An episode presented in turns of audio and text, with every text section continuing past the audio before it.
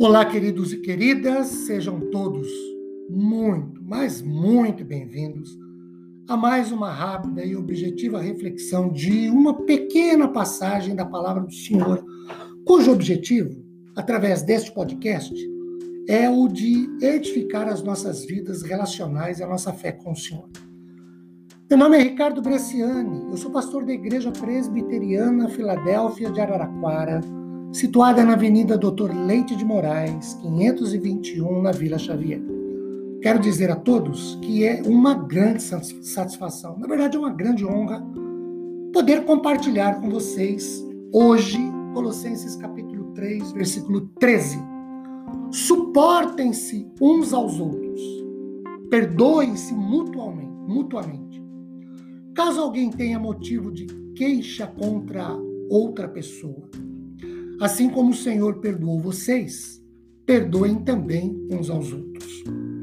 Queridos, ainda tratando das virtudes cristãs da vida relacional que os crentes, como disse Paulo no capítulo 3, versículo 12, visto no podcast anterior, são tratados como salvos, escolhidos. Então, as virtudes que eles devem ter uns para com os outros, aqui Paulo apresenta pelo menos mais duas importantes dessas virtudes.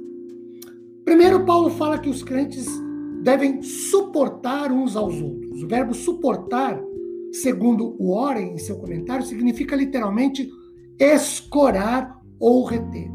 Segundo, Paulo fala que os crentes devem perdoar mutuamente ou uns aos outros. E esse perdão deve ter como base o perdão de Deus aos crentes, quando diz: Assim como o Senhor vos perdoou. Conforme coloca Warren, não basta ao cristão suportar as tristezas e as provocações sem se vingar. Também deve perdoar os que causam dificuldades.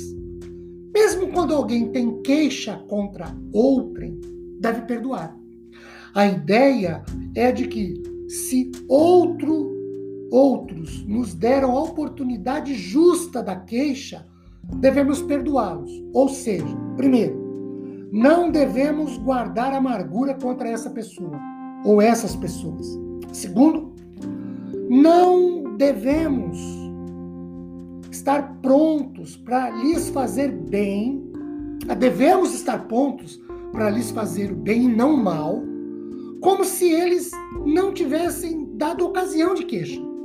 Terceiro, devemos estar dispostos a declarar que o perdoamos ou os perdoamos quando eles o pedirem. E quarto, devemos sempre tratá-los também como se eles não nos tivessem feito mal. Como Deus nos trata quando nos perdoa. Como o Senhor nos perdoa? Primeiro, livremente. Ele não hesitou ou demorou quando lhe pedimos. Segundo, inteiramente. Ele perdoou todas as nossas ofensas. Terceiro, perdoou para sempre. Ou, não é condicional nem parcial. Deus fez isso para não mais se lembrar de nossos pecados e para nos tratar para sempre, como se não tivéssemos cometido nenhuma ofensa. Assim, queridos, devemos perdoar e não ficar jogando na cara o perdão para quem, de alguma maneira, nos tenha ofendido. Percebam que esta, então, é uma situação de absoluta mudança de vida. O velho homem, vingativo, o novo homem, aquele que perdoa. Suportemos-nos uns aos outros, perdoemos-nos uns aos outros. Queridos, que Deus nos abençoe grandemente, derramando sobre nossas vidas e famílias sua imensa graça, infinita misericórdia, após ouvirmos um trecho em que pudemos meditar em Sua palavra. Amém.